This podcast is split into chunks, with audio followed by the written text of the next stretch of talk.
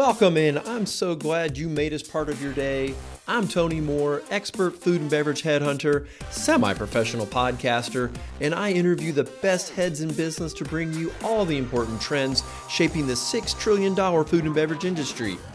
My totally awesome brands featured here take us deep into the world of sustainability and the plant based food movement, the up and coming CBD and good for you categories. How about the purpose and mission based companies striving to make real change in our world? They're here too. The latest in food tech. You want to learn how to build a brand, maybe scale a brand? I've got you covered. Don't forget to subscribe and follow me on LinkedIn. Stay tuned. Well, I have Kevin Scott with me again today. Kevin, it seems like everyone I talk to, especially all the companies that I'm seeing online, it just seems like there's so much greenwashing going on. It's it's really getting obscene. For example, I was um, just had a conversation and the guy said, you know, green is now the industry gold, and they are. I guess you've seen this too. Yes, yeah, it's it's uh, becoming more and more relevant, and uh, and you're seeing it with the people you're talking to because a lot of these, a lot of these conversations start with you, and then you kind of vet them, and then you know ultimately we get a podcast to talk a little bit more about it. But yeah, I'm definitely seeing that. Well, you look at so they talk about sustainability. They talk about maybe well, not so much functional, but sustainability. They'll talk about green they white, you know, they'll kind of wash their, you know, marketing, their PR, and then you look at the label. And you're like, you can't even read the label. You have to go to a dictionary to figure out what it is, right? That you're actually, you know, ingesting. Um, another big trend is functional. Yeah, yeah, very, very true. And you know, I think there are the actual players, and then there there there are the actual wannabes. And I think, you know, what we're going to hear in, you know, a few minutes is we're going to find out one of the players that, that actually, you know, they walk the walk, walk the talk, talk the walk, walk the walk. It's, it's amazing. A lot of people that talk about it, but when you peel it back, you look at the label, you look at the ingredients, um, there's a disconnect. Um, but we're not going to have that today. And that's what I'm looking forward to. Well, you really kind of stole my thunder because I was, you know, I was thinking, okay, well, can you actually develop a clean label? Can you be transparent and functional and have a fun product that people want? And as you just said, let's find out. And today we have Niall Phelan. He's the he's the founder of the Naked Collective, and I just want to read to you a little bit uh, just by the way, really cool website, Niall. Um, Naked Collective is a carbon neutral beverage company born in Ireland and it's brewed in the United States. And they're committed to creating healthy, functional drinks to improve the health and the well being of the world's consumers, our communities, and our planet. And they've got two brands. One is Mood, it's a range of like functional wellness drinks, and So Beer, a non-alcoholic beer with benefits. Um, by the way, just love that. I love the way you you kind of frame all that up, Niall. Um, what what is it that you really want people to un, to know about your brand? Uh, it's probably, you know, first thanks for the intro, guys, Absolutely. and uh, thanks it, for being here. It, it's pro- it's probably um, less so about our brands. I mean, you know, my my mission and investors are probably going to kill me for this, but my personal mission is, you know, to to help people understand what they're actually putting in their body. You know, I've been in the drinks industry for 25, 26 years, and you know, I, I think I use this phrase a lot when I'm talking to people. I spent most of my career selling things that kill people really, really slowly. um, you know, I spent spent a good time in my career doing energy drinks, you know, lots of caffeine, lots of sugar, lots of really long words that don't make any sense to, to 99% of people on the label. And then, you know, selling beer, selling alcohol. Uh, and I want to be very clear, I drink. I mean, I'm Irish, right? So if I wasn't if I wasn't drinking, I'd probably be checked into yeah. a ward. yeah, they have special hospitals for people like that, you know, in Ireland. So we get checked in pretty quickly. Jacket, um, jacket included. So, I like I like my Irish whiskey. You know, I'm I'm I'm a Guinness fan.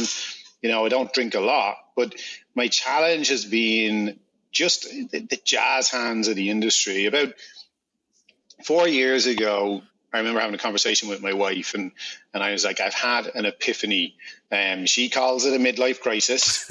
uh, I call it an epiphany. And um, where I had this conversation where I said, I've spent most of my life selling things that just kill people really slowly.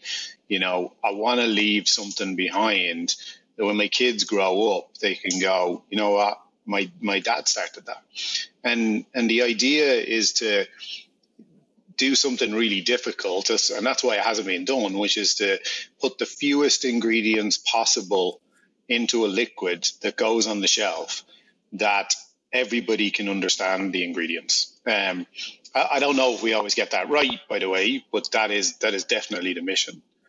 Well, I, this is what I find just fascinating: is you would think less in a product would be easier less in a product. I mean, this now this is for people who are like not in the food and beverage space, right? You would think it's easier, but for shelf life and all these other things, everything gets kind of gets pumped into it. So I know you you and Kevin are going to probably get into that a little bit more, but that's just kind of fascinating to me.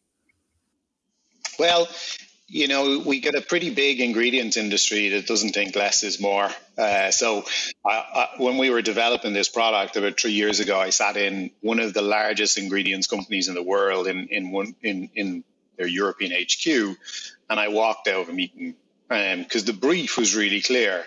You know, we need some help. Want to create a product, fewest ingredients possible, completely clean. I don't want any bullshit in there.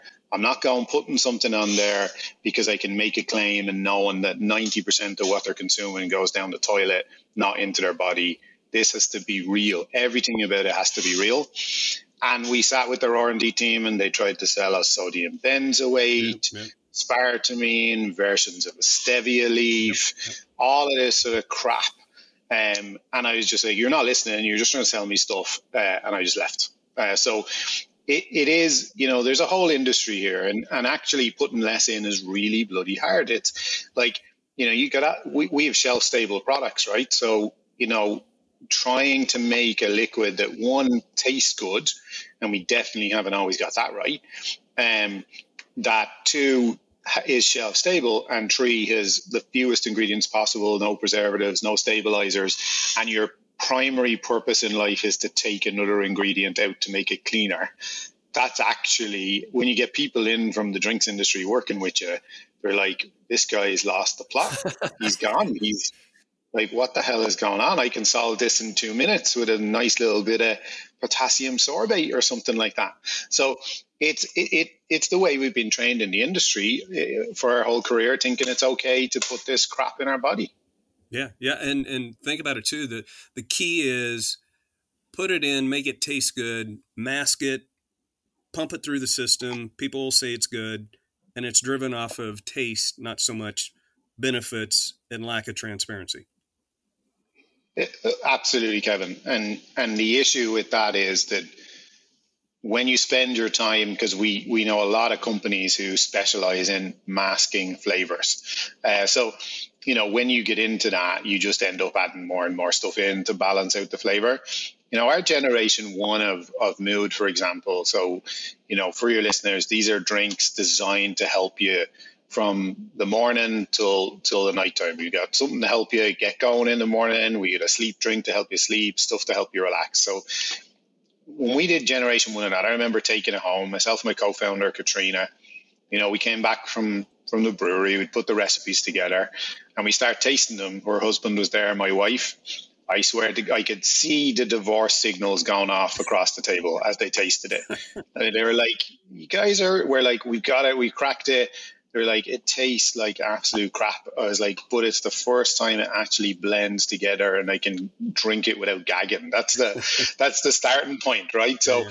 now I can go. How do I find a balance? How do I how do I round it out as we you know as we develop it. And, and because we brew our drinks, we have a lot more options at our disposal than a typical drinks company where you're, you know, mixing some water, some chemicals and some flavors. Um, and and maybe thrown in some powdered vitamins uh, and pretend it's good for you. That's it. It's done. We brew. We take that takes time, and therefore you can mature flavors. You can balance things out in the brewing. Was it harder to find investors rather than the traditional, which they kind of know what they're going to get? I, you know, I think we've probably been lucky on that front. Um, we well, we've had some good luck and some bad luck. I mean, we started our company during the, you know, a pandemic, the biggest supply chain crisis and labor crisis that we've seen in modern history, and now what potentially could be a major European war. Um, like I'm sort of fed up with with world firsts at the moment. Um, those sort of things spooked investors. We had a deal done for about ten million dollars in um, in late February, early March 2020 um, as our seed round. Uh, pretty big investment, one big family company left New York as the travel ban came into place and the investment had disappeared 10 days later because that company just was spooked and their other investments they were like we're going to hold on be liquid and keep cash to support these other things. So that that was tough but actually for the product itself gaining investment has been you know, it's always tough, but it been it's been a good journey, and I think you know we find a lot of high net worth individuals or family offices who are really looking to invest in something that's doing good, um, and our mission is to do good, um, and to be honest about it when we're not. So. Yeah, yeah, that's you know it's it's interesting, Niles, because I deal with a lot of startups. I have over the past two and call it three years, um, key thing I look for is does the product taste good? I mean that's a that's a no brainer. But the the challenging part becomes investors. So I know there's people that are going to listen to this that you know could be at different stages. So can you talk about is this did you lead the charge to get investors or did you use an outside company to help um, gather the seed money? What, what was that process like? Um, I would say a bit of both, right? So um, I'm I'm probably a little bit lucky in that I've got the scars and and stuff from a few previous startups and, and have some connections and was definitely able to reach out into some of that network to, to talk to investors. But we've also used external firms, you know, big ones like PwC through to small boutique investment houses, you know, and, and, and we often get an investment firm going, well, you got to be exclusive with us. Um, and and I, you know, myself and Kat, we we debated that early on, and we sort of decided absolutely no way because, you know, I'm not going to be exclusive with anyone. I need the money in. The money is what counts. I think raising investment, you just got to have really tough skin, and you know, one of the big challenges when you're making food or beverage is does it taste good? that's such a subjective conversation, right? I do not like sweet products. I don't drink sweet drinks. And when we started out, we had a very almost La Croix bubbly flavor with a hint of botanicals, which personally I loved, but it became very clear very quickly that the consumer wasn't there. Um, so we've built up a sweetness profile over time, and, and we're launching at Expo West what we'll call our final generational product, um, which is like really sweet profile along the lines of an Alani Nu and a Celsius sort of sweetness profile. Um, and I think you know we when we put product in front of investors, they're like, "Hey, well, I want to taste it." It's first you have your first meeting, everything's great, and then I want to taste it. And I'm like, "Okay, look, I'm not. I don't want to offend you.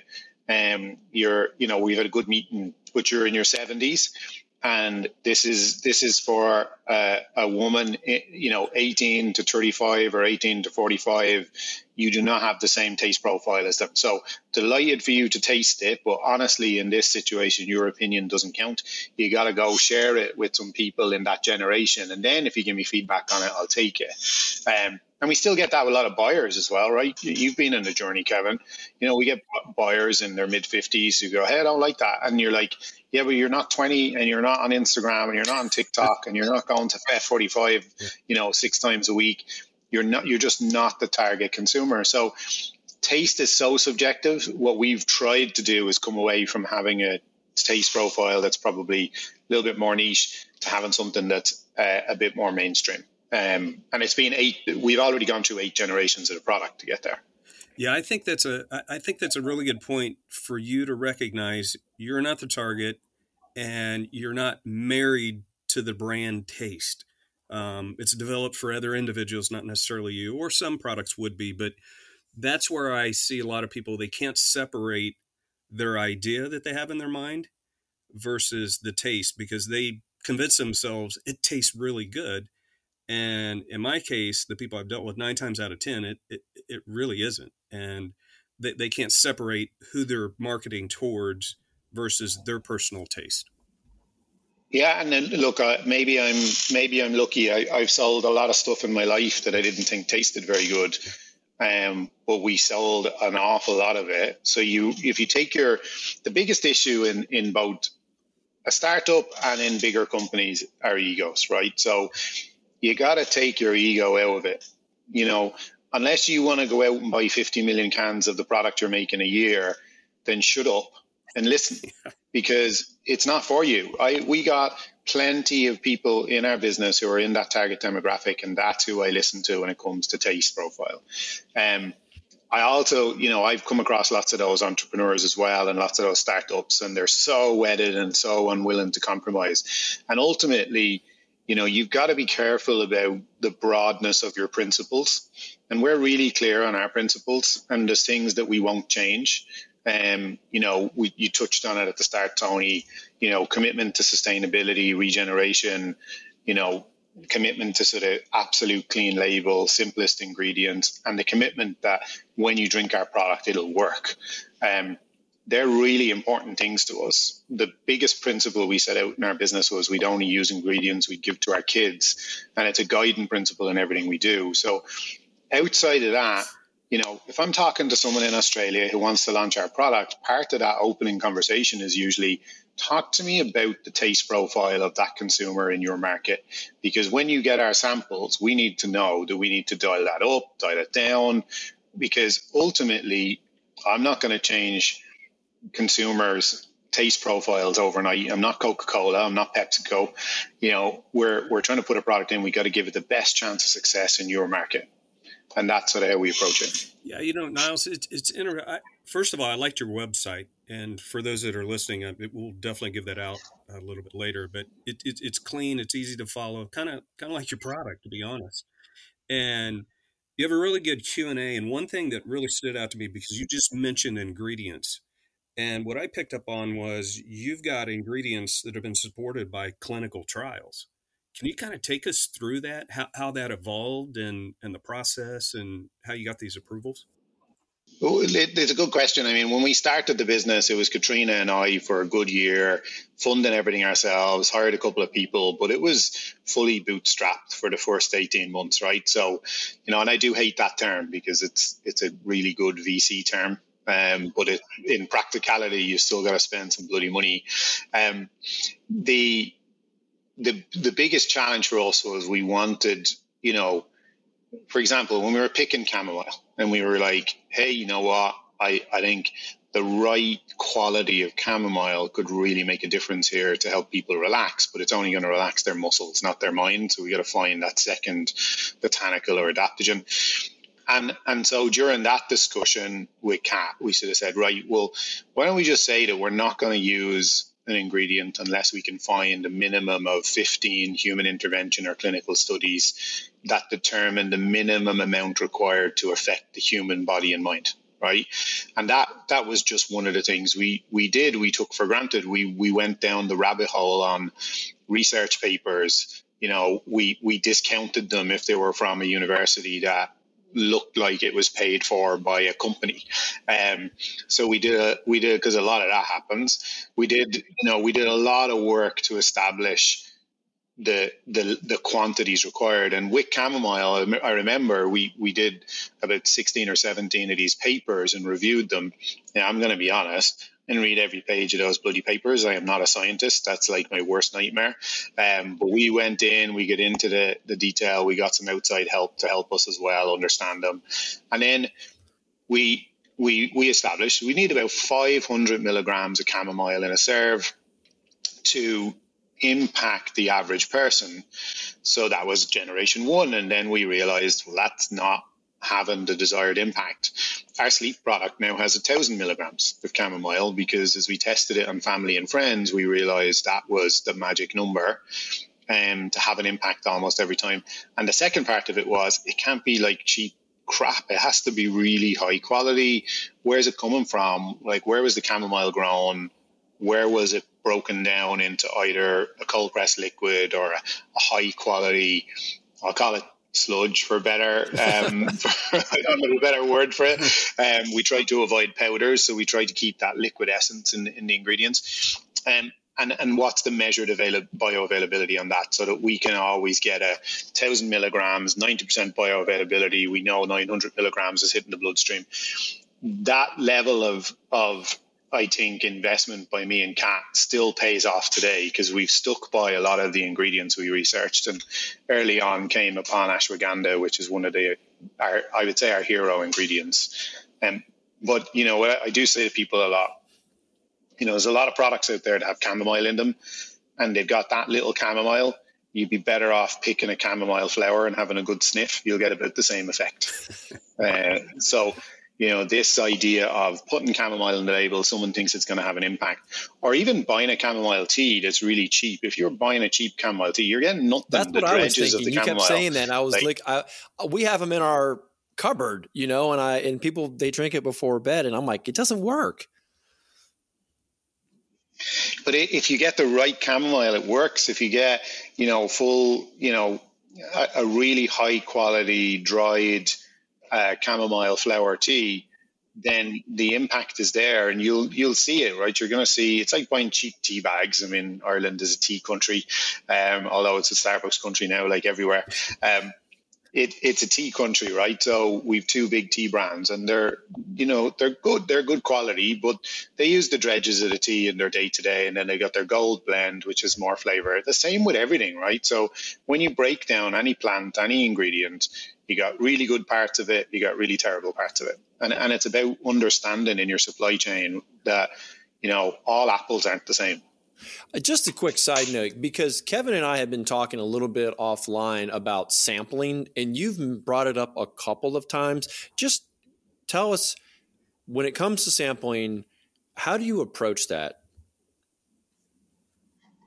Uh, sampling in a pandemic is fun. Um, so, you know, two big parts of our strategy when we were about to launch, um, which was originally be March 2020, we were supposed to hit the market, and um, biggest part of the strategy was a massive sampling campaign, right?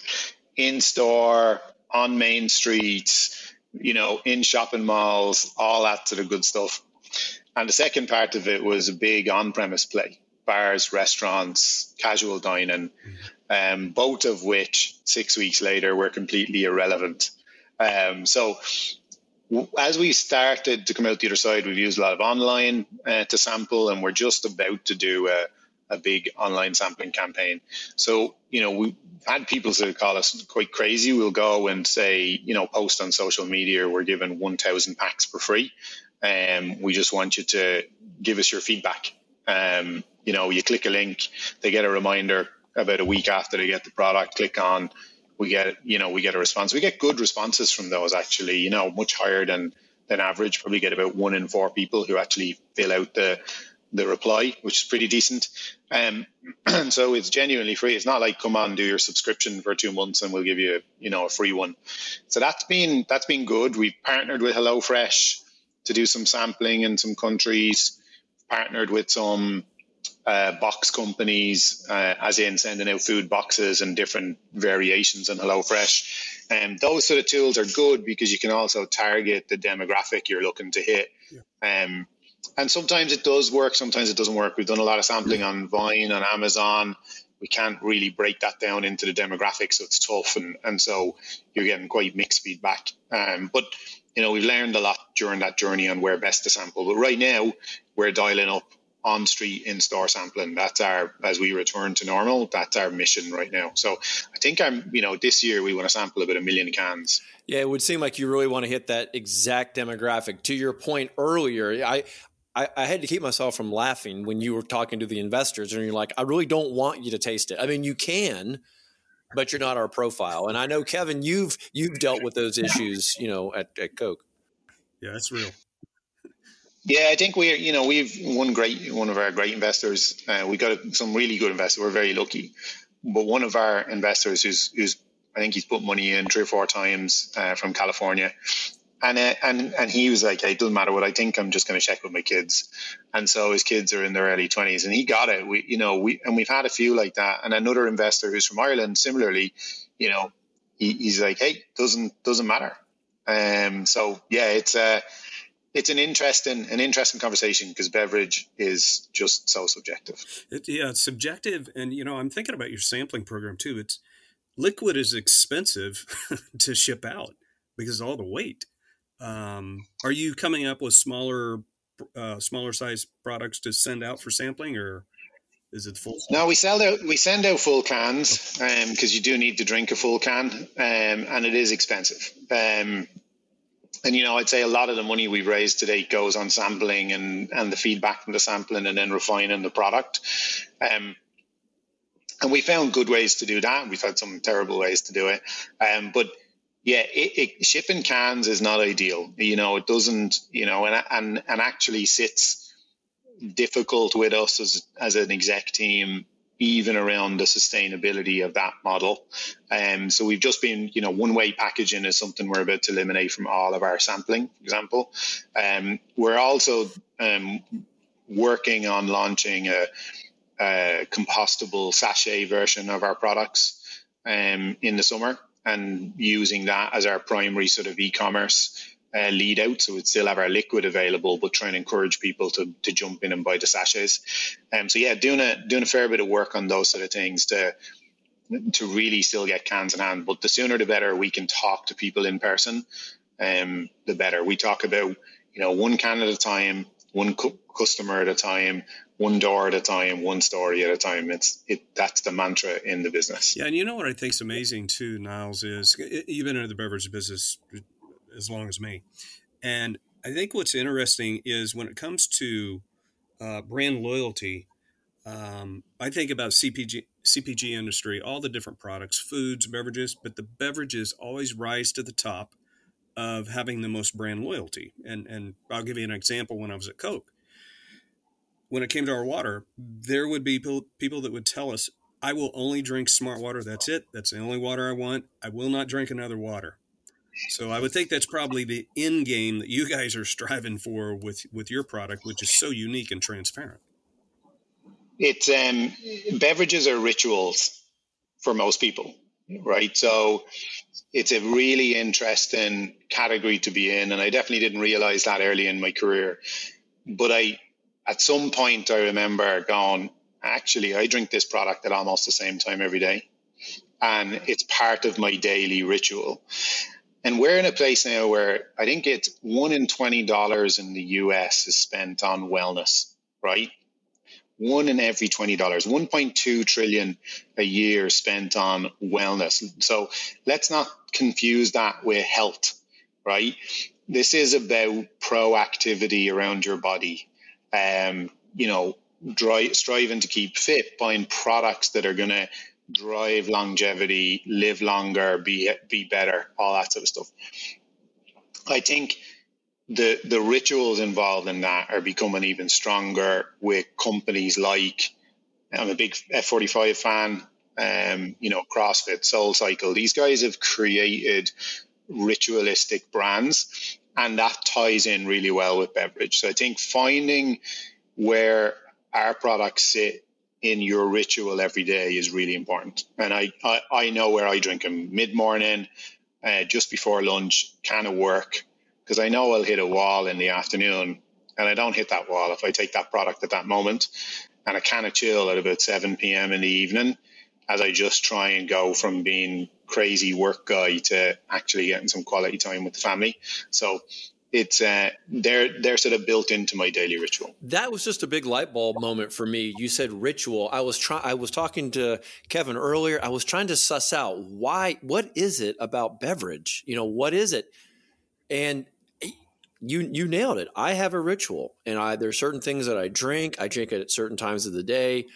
Um, you talk about wellness products. I've been experimenting with fasting and of course there's a lot of you know you got to have a lot of liquids when you're fasting and you're you know you're uh, keeping things out of your diet, but you can still have coffee. And I find there's just certain things that you just feel like you have to have, and it's just for some reason, right? Beverage goes into that. Kevin. Yeah, I'm. You know what? Uh, I'm to steal that, uh, Niles. Be- beverages or rituals. I mean, inherently, I knew it, but I hadn't heard that you know communicated. So I'm definitely going to steal that because I have my habits too. And it's so, if you think about yourself, even, it's so obvious in terms of you, you'll have a group of people you probably catch up for dinner with every now and again. And you find that within that group, your beverage consumption choice is very consistent every time you meet. And you might meet once a week, once a quarter, or twice a year but suddenly you're reaching for a bottle of whiskey or something that you don't normally reach for because that is your ritual with that group. You probably have a different choice of food. You, have gone to a different restaurant or you've eat, you know eaten something completely different, but your beverage ritual stays the same. Your daily beverage ritual stays the same. I guarantee you, if you drink coffee, you have them roughly at the same time every day. You know, you reach for certain things time of day. So that ritualistic behavior, the, the idea is to go, how does that tie into other ritualistic behaviors during the day? And therefore, how do I become more than a habit? How do I become ingrained in what gets you through your day? Yeah, and everything you said. Um, so, so think about restaurants. You go there for the food experience. You don't mind switching up foods. In fact, you probably don't want to eat the same thing every time you go to that restaurant. But when it comes to beverages, you're pretty loyal and, and you're pretty consistent. So um, definitely a good way to look at it. And that's why when I first brought it up, beverages just seem to have so much loyalty with consumers versus food. Um, and it's just, and, and, you've experienced it. You've been in the beverage business for 25 plus years. I, I want to get us into something else that that we talked about earlier, and it was really is really fascinating. It was kind of part of your mission and your purpose.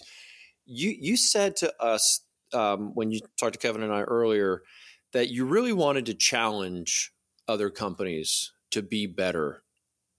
What does that mean? Yeah, look, I think, you know, I've worked inside larger companies a lot. My dog's having a little growl in the background, sorry. Um, I've worked inside a lot of bigger um, CPG companies. Some I've, I've learned a huge amount from them no matter what, but some, you know, some better than others. I think one of the big bits for me is it's just so easy to throw stuff as, as Kevin mentioned earlier. We just throw stuff into drinks. It's like without thinking almost. It's like, yeah, we can just add that. That'll keep the shelf life longer. Yeah, let's just add that and mask that flavor. And and and may, I'm being a little bit you know blasé about it. There's obviously a bit of R and D that goes on on those things, but generally that's the approach. It's like we can just throw stuff in here, and so I think my you know, it's very, very difficult, as I said, to make something that's as clean label as our product. it is far more difficult to make it with less ingredients than it is with more ingredients. And I think when we, you know, when we talk about challenging the industry, first we got to be successful, right? So if we get into the fridge and we become part of the ritual, people start picking us up, we gain a bit of a reputation, then other companies start to look and go, holy crap, when I put my label side by side with theirs, it looks crazy. So I often talk to my team about, you know, guys, if we if we were on a billboard and it was us and either Red Bull or Monster and we listed our ingredients, our ingredients would fit in a nice little box on the billboard. We'd have to get an extra billboard to cover the ingredients for those products. So typically 30 ingredients. That's a brilliant marketing it, idea, like, though. Yeah. yeah, not a bad one. Maybe we'll do honestly, it. Uh, so it's it it and when we talk about challenge that's the challenge. Like come on guys do you don't need to think about the damage you are doing to people. If you put 50 grams of sugar in in a liquid and then on this per serving you tell them it's it's you know 20 grams or 15 grams and then oh this can has two and a half or three servings in it. Like be real about the consumer. They're not drinking uh, you know one it's not a resealable container right? So they ain't drinking a third of that container and then moving on. You've just thrown 50 grams of sugar, 250 milligrams of caffeine into their body, sodium benzoate, which is a derivative of benzoic acid, one of the biggest carcinogens in the world, right? You've put potassium sorbate and all these sort of just this crap into their body. So, you know, doing better or challenging to do better is if we can get people to pick our product up, if we can challenge that and show we can command a premium, not a crazy premium, we can command a premium to to to deliver that simplified clean label, to deliver the taste, to deliver the effects, you guys can do it too. So that's a bit of the a bit of the mission that we we're going after.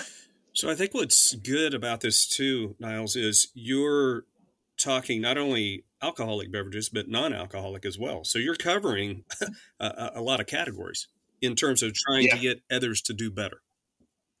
Yeah, and like beer is, I love beer. I mean, I, I, you know, I've had my own brewery. I've sold it. I'm, I'm a massive brewing fan. This we don't, we don't even touch the tip of the iceberg of what you can do with brewing, right? In in the modern world, and most breweries are built as mass commercial enterprises, and there's nothing wrong with that. We don't know what's in our beer. We just don't. We we have this beautiful romantic notion that it is water, hops, yeast, and barley. And it, you know, the reality being that's just not true. There's so much crap going on in the background to to stabilize products before they they get fermented and after to to to stabilize products at the end of a line. There, it it is just it, it is one of the rarest um, food and beverage categories in that you do not have to put the ingredients on your can or your bottle, right? What other part of food and beverage in the world do we know of where you do not have to list your ingredients? Right. That's so I weird. think that's like crazy. I'm going to go to the fridge and check that. I you'll find you'll find by the way some uh, voluntary declarations um, from certain companies who want to be transparent. But you do not. There's no legal requirement. It's just bonkers. And this is something that, and I'm going to say again, I like a drink love a whiskey. I love a beer. You know, I absolutely drink in moderation and probably not your, you know, your perceived Irish person, but I don't think there's many of those left in the world. Um, I think Irish people moderate a lot more than than most people realize. And you know, I just I, I find it crazy. You also don't have to talk about the calories, right? So we're in a world where obesity is probably one of the single biggest causes of disease um, one of the biggest costs to our medical system, right? Um, and I don't have to label that this drink I'm about to, to knock, you know, 12 ounces down of is over 200 calories. So, and it's 200 empty calories, right? It is effectively you're drinking alcohol calories or sugar calories. That is it. Um, so for me, it's, it's about understanding, you know, how, how does the industry actually you know, grow up and get transparent. And we've seen this in other big industries as well. But there's the great thing is we've got lovely challengers coming through.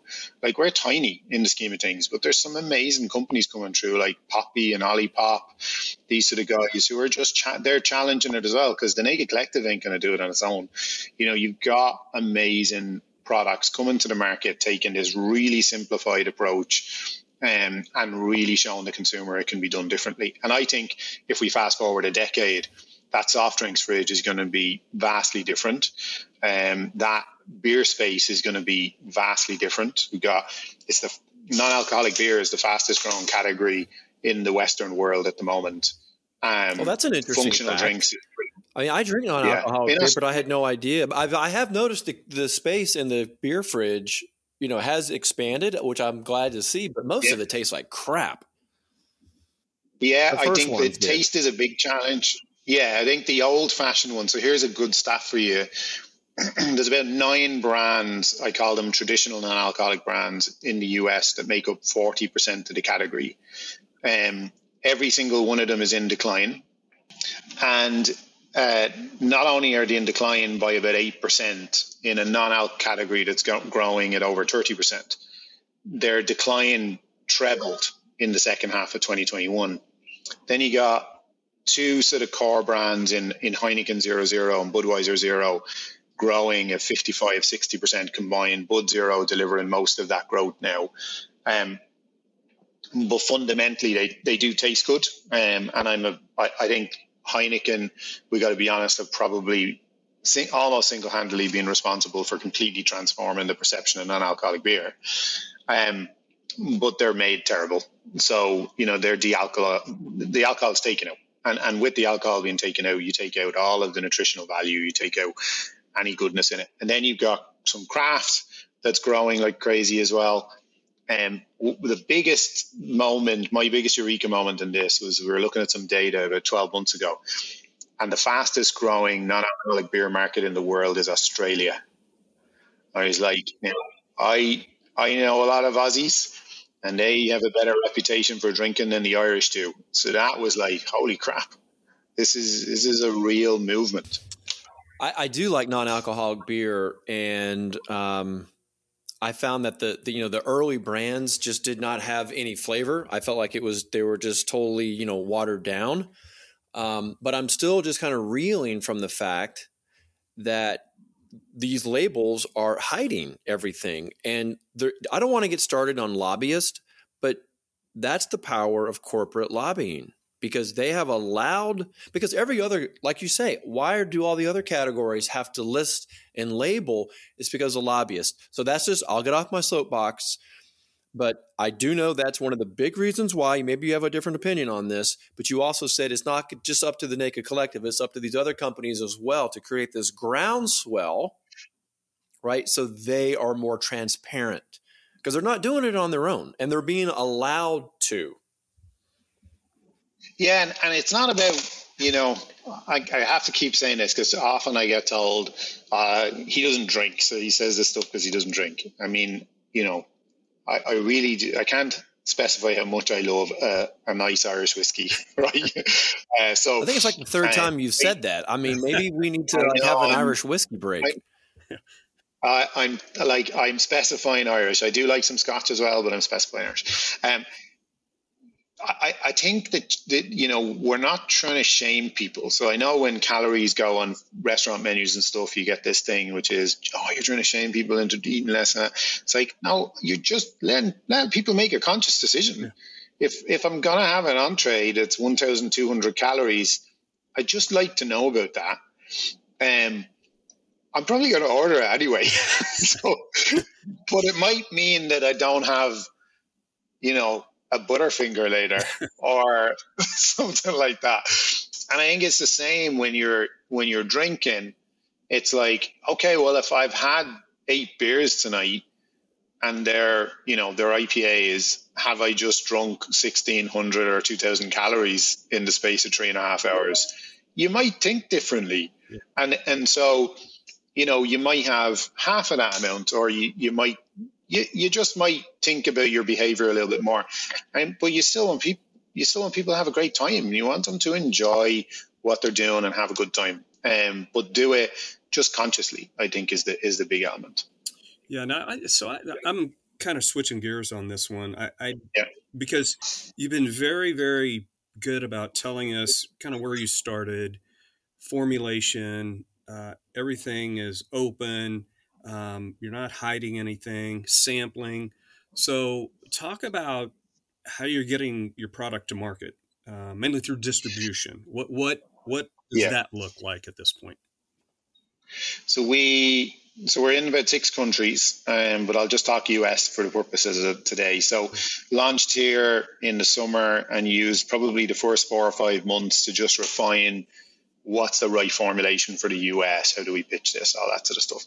So as of today, you know, we've great national distribution with KeHE on our functional beverages on Mood. Um, and I, you know, I can't say enough about KeHE. I, I hear mixed reports about KeHE and UNFI. Um, KeHE have been just extremely supportive of our mission project brand. Um, so, you know, I'm a big, I'm a big fan. We, we do sell some product with UNFI as well, but they're probably about one tenth the size for us as KeHE at the moment. And then from a, re- a, retail perspective, you know, and I'm sticking with Mood just for a minute. Mm-hmm. Uh, you know, we're really good presence now on on the west coast in the greater LA area, pushing up into NorCal you know, starting to expand that footprint. Uh, we've just launched in in the Northeast, Connecticut, Rhode Island, with a nice little presence in New York. We're trying to change that to a big presence in New York.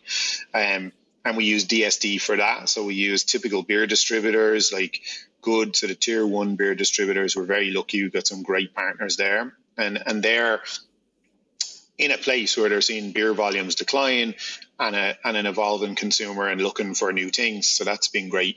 And then um, on the soul beer side, we've got a great presence in Michigan, uh, again, West Coast and around the greater LA area. Um, and uh, just launched in Wisconsin, Rhode Island, Connecticut, Massachusetts, good base in New York, trying to push into Texas, Pac Northwest, typical beverage hubs um, about eight, eight target areas around the country. We just agreed a deal with CVS for Mood, so that goes live in uh, in April. Um, and then, you know, we got Raley's have been a good supporter up in California for us on Sovier. Uh, in Ca- in Canada, we've pretty much got national distribution on Sovier. It's it's uh, it's across uh, most retailers and hopefully just um, going into the last uh, couple at this stage. Um, so yeah, we we've been working pretty hard in the background. We're you know we're very early days, and we're going through that cycle of trying to break through in the category resets. Um, and we're I think what we're finding is that our sustainability mission for some retailers is as important as the product, um, and others who who doesn't bother them at all. So, so here's an odd question. I don't even know how to. Well, I just need to ask it. When you present and you talk about, we have a product called Naked Collection do any eyebrows ever get raised? Does that cause any questions of there's a lot of ways you could go with that yeah I have a T-shirt actually that my da- my two teenage daughters and they won't let me wear it anymore because it's like got a Naked Collective logo on the chest here and then on the back it's like let's get naked together. Uh, so oh, you have to wear that around them. You you you have a window of uh, maximum embarrassment. You're in the window. I think I think my my levels of embarrassing them are probably already peaked at the moment. So uh, peak embarrassment. But I know I love that t-shirt. People ask me often. They're like, you know, people will walk up to you when you're wearing that t-shirt and go, "What's that? What's this? What's going on with the t-shirt?" Like, um, so we often, you know, when we're meeting people and talking to people, like the Naked Collective symbol, it's about naked ingredients, transparency. Like you got nothing to hide when you're in your birthday suit. Okay, so that's the idea. We've got nothing, nothing to hide. You know, we get things wrong, we get things right, all that sort of stuff. And the collective is about that collective of great people and great brands.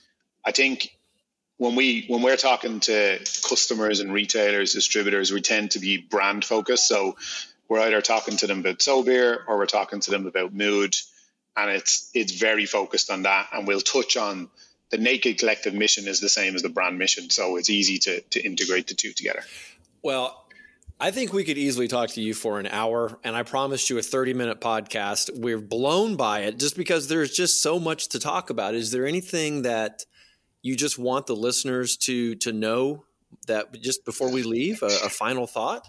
Website too, yeah. Um, yeah, true, true. Yeah, I, I, I, think the one thing we really didn't cover actually was just you know you talk about greenwashing and stuff like that, and you know just to be really yeah, open, you know we we well, look, we generate carbon emissions. We are a consumer goods company. You can't be a consumer goods company if you don't generate carbon emissions.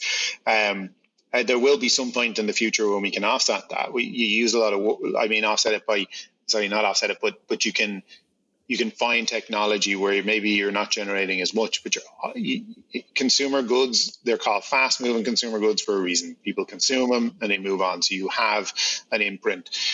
Our goal is to find really high value offset projects where we pay two to three times the sort of standard amount of an offset because because they're tough projects, right? So and they're long lasting sustainable projects. So we do that sort of stuff.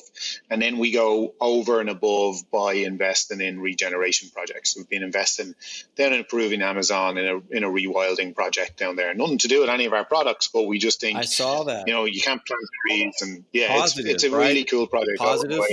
Yeah.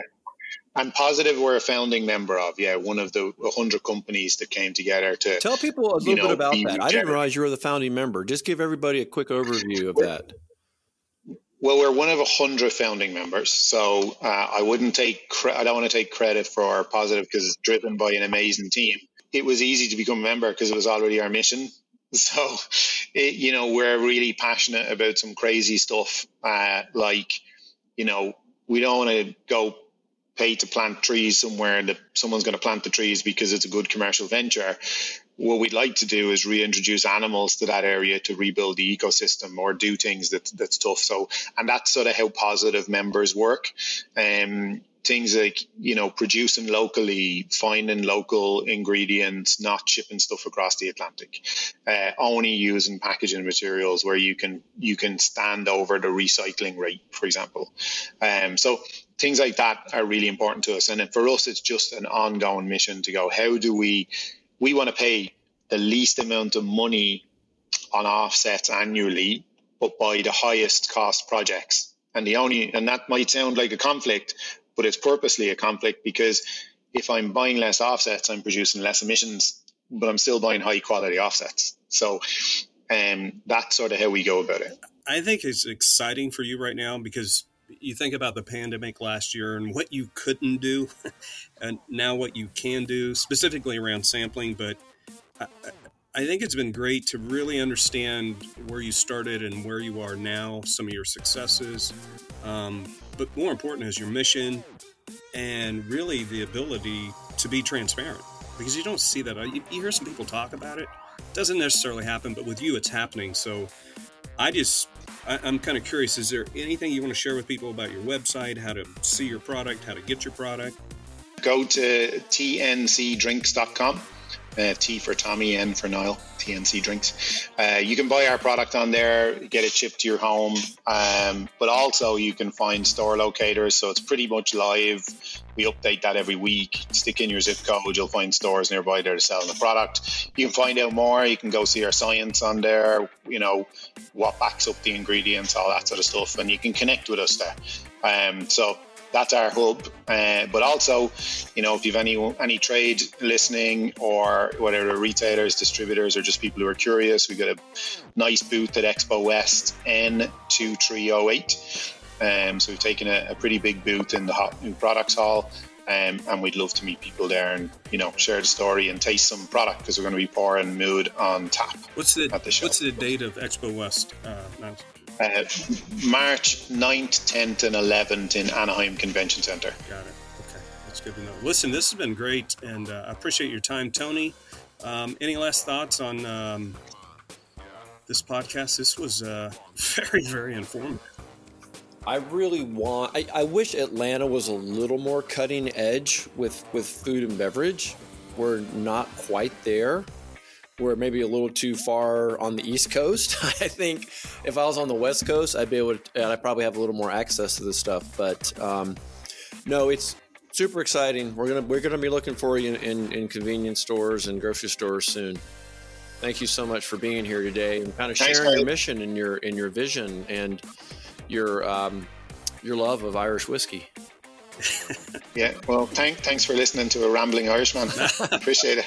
Thanks, It's highly entertaining. Appreciate it. Cheers, guys. Cheers. Bye bye. See you.